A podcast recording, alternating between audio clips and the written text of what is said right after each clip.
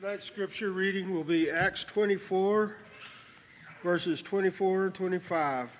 Acts 24, 24 and 25. After, and after some days, when Felix came with his wife Drusilla, who was Jewish, he sent to, for Paul and heard him concerning the faith in Christ. Now, as he reasoned about righteousness, self control, and the judgment to come, Felix was afraid and answered, Go away for now. When I have a conven- convenient time, I will call for you.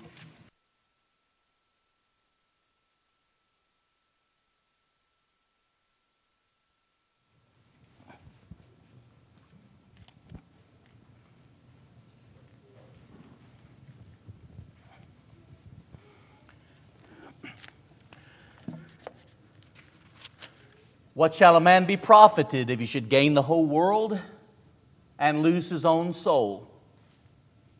What shall a man give in exchange for his soul?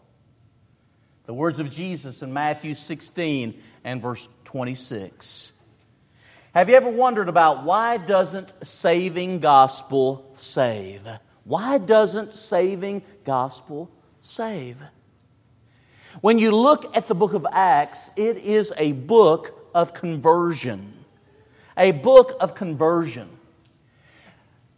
Being convicted concerning Jesus and converted to Christ is the most important thing in all the world. Let me explain what I mean. Conviction about Jesus has to do with the fact that we are lost, that we are in sin and that apart from Jesus, we are without God and without hope, to use Paul's words in Ephesians chapter 2, especially verses 11 and 12. To be convicted that we need Jesus, that we are in sin, and that we are lost, and that we do not have a relationship with God apart from Christ. People need to be convicted. And it's through the gospel that people can be convicted that they are lost and in sin and need Christ. Conversion is a little different. Based on the conviction that we have concerning Jesus, conversion has to do with turning to Jesus based on what the Bible says turning to Jesus based on what the Bible says is the answer to what must I do to be saved.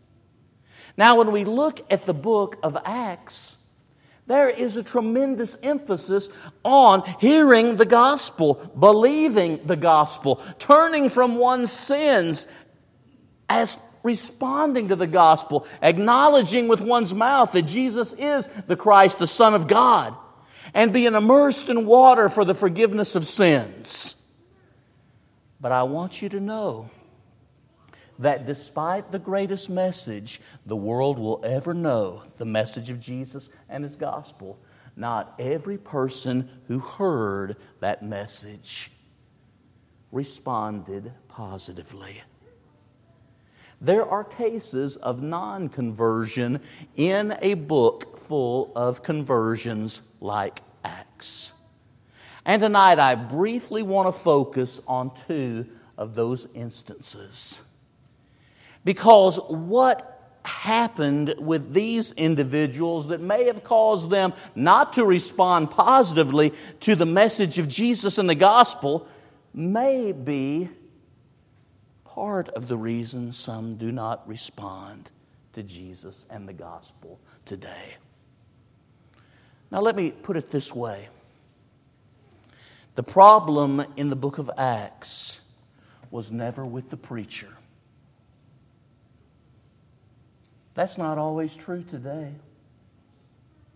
No wonder the emphasis on preaching the word and doing this with all long suffering and doctrine. 2 Timothy chapter 4 and verse 2. Declaring the whole counsel of God, Acts 20 and verse 27. But you know, some people don't come to Christ because of you. One of the best advertisements for Christianity are Christians. And one of the worst advertisements for Christianity are some Christians. What a tragedy. I would hate to think that I ever got in the way of a precious soul with my attitude or action. I got in their way from coming to Christ. But that can happen. But here's what I want you to know that despite what a preacher may say or do, or despite what a member of the church of Christ may say or do, there is nothing in the world more important than being convicted of our sin and lostness and turning to Christ. The problem remains. No matter what humans may have said or done that could get in your way, it is not worth being lost because you may have been mistreated or misinformed. Turn in your Bible, if you would, to Acts chapter 24. Acts chapter 24, and we'll focus briefly on Felix and his wife, Drusilla.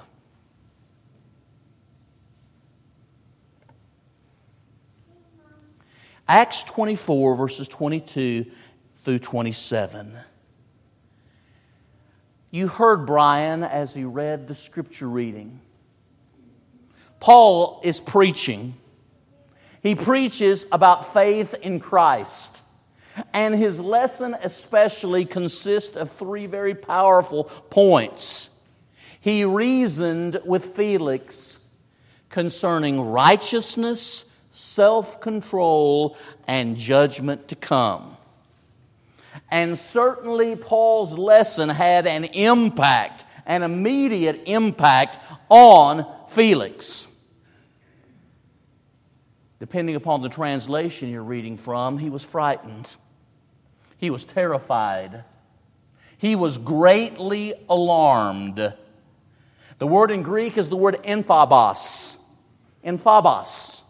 Phobos. Phobia. He was fearful because he talked about righteousness and how God's commands are righteous. Psalm 119, 172 through 176. He talked about self control, and Felix was a fellow who had exhibited little of it. If you study him, and there are historians of the time who say he was probably the worst Roman leader in the world. He had the heart of a mission uh, of a mercenary. He had the heart of injustice where he really didn't care anything about people. And Drusilla, his wife, was known for her great beauty. She would go through multiple marriages. Can't help but think of Proverbs 11:22. Like a gold ring in a pig's snout is a beautiful woman without discretion. You know who Drusilla was? She was the youngest daughter of three daughters of Herod Agrippa the First. She comes from the family of the Herods certainly one of the most notorious families in the New Testament. Herod Agrippa I was the Herod that beheaded James, the son of Zebedee. Acts 12. He was the Herod that imprisoned Peter, undoubtedly wanting to kill him eventually. He was the Herod who was eaten of worms because he didn't give God the glory. Herod Agrippa the first. That's her dad. So Felix is a mercenary who doesn't care about justice and the things of God. He's a man full of lust, and he has a trophy wife that probably doesn't have much sense. And he is trying Paul. Now, here are two things I want you to understand about Felix and his unconversion. And then we'll look at another case and three more possibilities about non conversion. Felix was not converted in part due to procrastination. When we are introduced to him, he's putting things off. When this chapter comes to a conclusion, he is putting things off concerning Paul. Two years, Paul waits for some kind of statement to be made by Felix, and eventually Felix just turns him over to Festus and Herod Agrippa II. Procrastination. Procrastinators are the leaders of tomorrow, pardon the pun. People who put things off. If nothing in all the world is more important than conviction and conversion to Christ. Procrastination is a terrible, terrible mistake. Today, if you hear his voice, harden not your heart. Hebrews chapter 3 would state. Here's the second possibility. Why people would remain unconverted that hear the gospel. Now, think about this. He was alarmed, he trembled, he was really afraid. Some more convenient season, we'll talk more about this. But notice that the passage goes on to say he hoped that Paul would give him money, a bribe and then for the next two years, he would often have Paul to come in and speak with him. Felix had an issue with values. There may have been something about Paul to which he was attracted, but when Paul started talking about righteousness, self control, and the judgment to come, at this very moment in history, Felix was under indictment to the emperor of Rome. And Paul is basically saying there comes a time when you'll have to stand before the judgment seat of Christ. Felix didn't want to think about that. It was foreign to his value system. Open your Bibles now to Acts chapter 26. Acts chapter 26, verses 24 through 32. I think about it, and I suspect that many people who hear the truth of the gospel proclaimed by people, preached or taught by people that love Jesus, imperfect as we are, but they still fail to respond.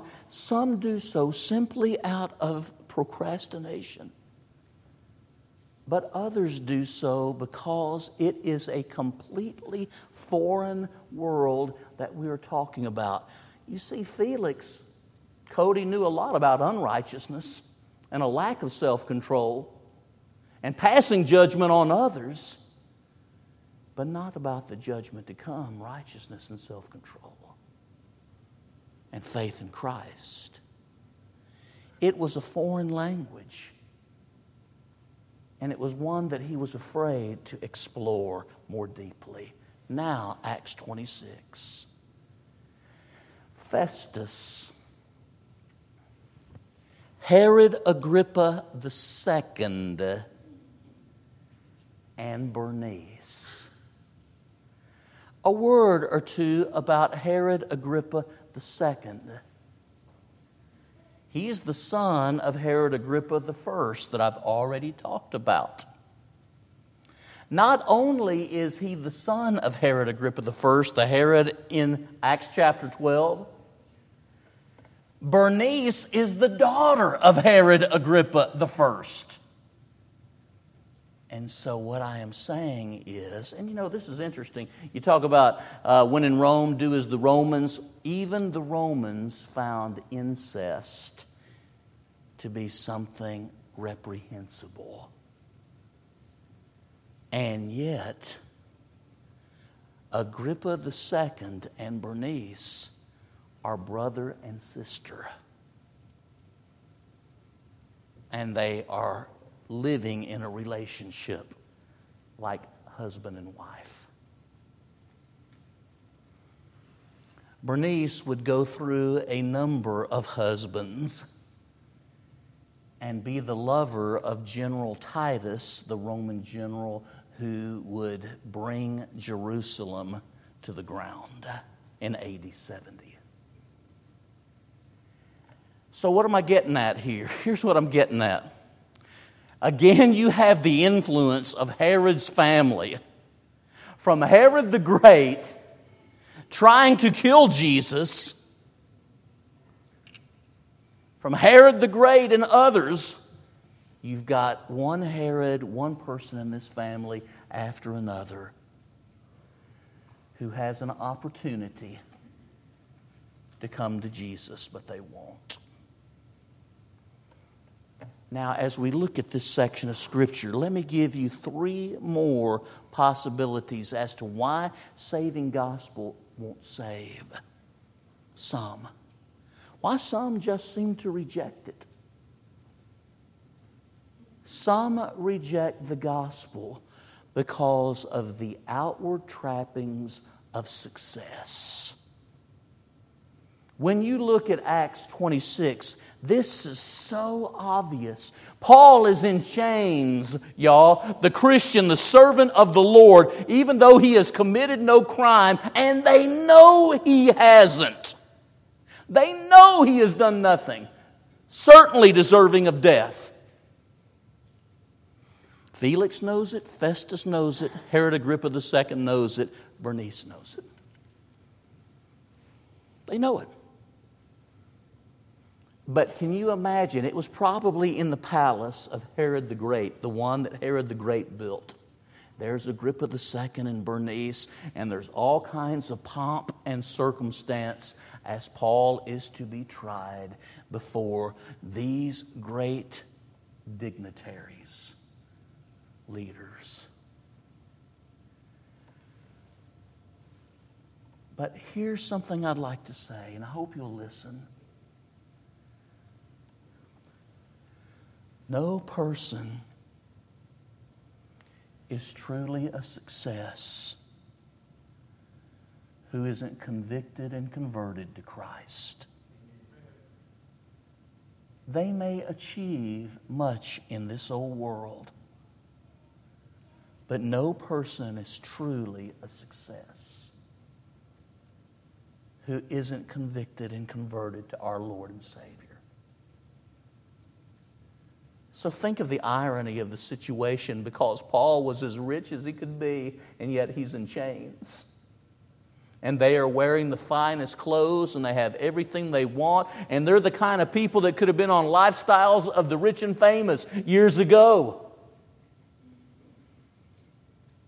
But they're not right with God, and Paul wants them to be.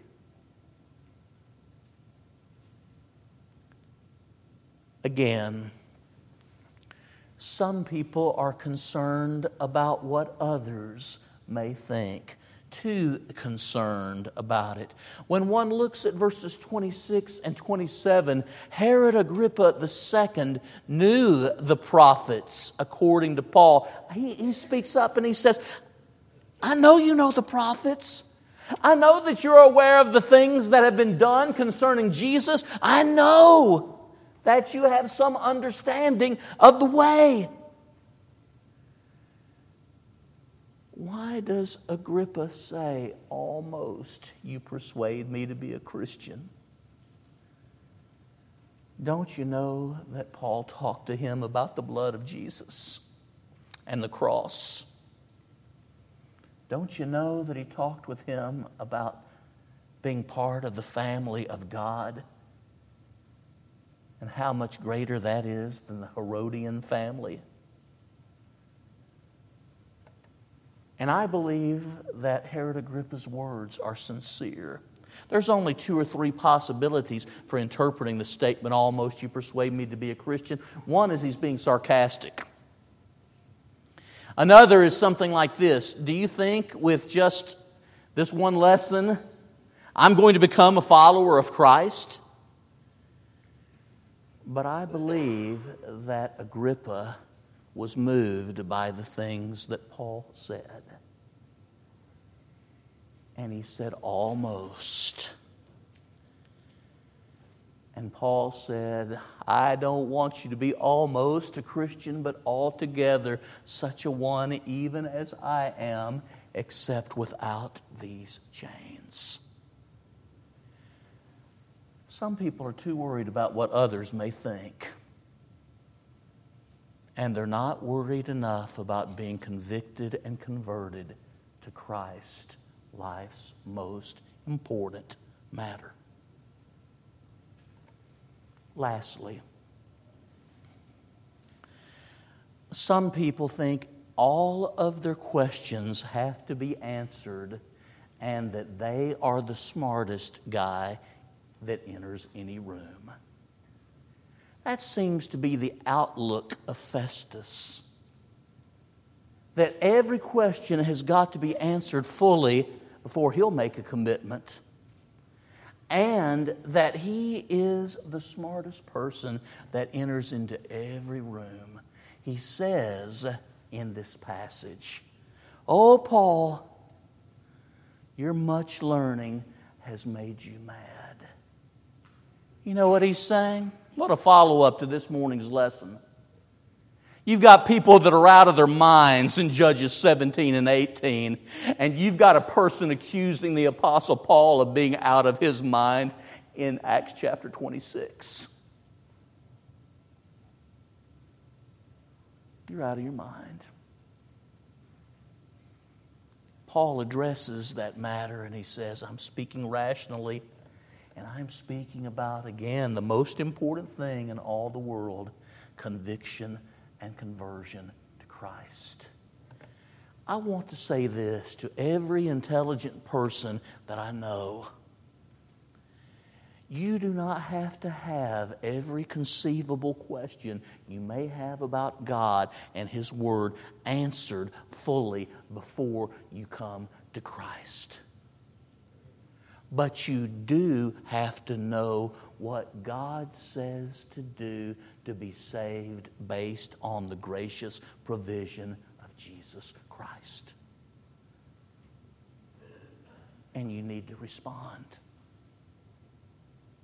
You can have the rest of your life, good Lord willing, to investigate all the problems and all the questions that you have. And listen, friend, as a person that's pursued that from the time I first became a Christian many years ago, the God that I serve is a whole lot bigger and greater than my mind. My God is always reasonable. My God is always rational. But his ways are beyond my ability to fully begin to comprehend. And I believe that'll be the response of anybody that comes to know more about Jesus and his gospel. eternity or this world.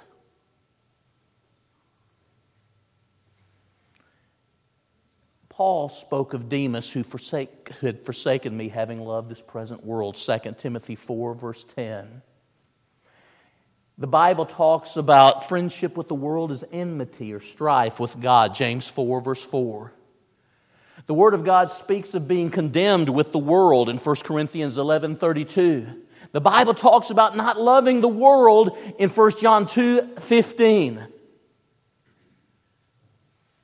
Eternity or the world? What shall a man be profited if he should gain the whole world and lose his own soul. What does it mean to gain the world? In talking about gaining the world, we're talking about living for and loving the world to the neglect of living for and loving the Lord and eternity. And so ultimately, when people don't respond to the gospel, the problem is that the, the world has gained another adherent, this world. But this world won't last. This world will burn with a fervent heat. When we place in the hands of Jesus that which we treasure the most, we can be confident that we will have that forever our soul, our love, a desire to have a relationship with Him. And if we hold on, if we hold on to the world, we're going to have to let go. Because we're all going to leave this world in death. The world, eternity. Don't let the non conversions in a book of conversions be true of your heart and soul. Let us stand and sing.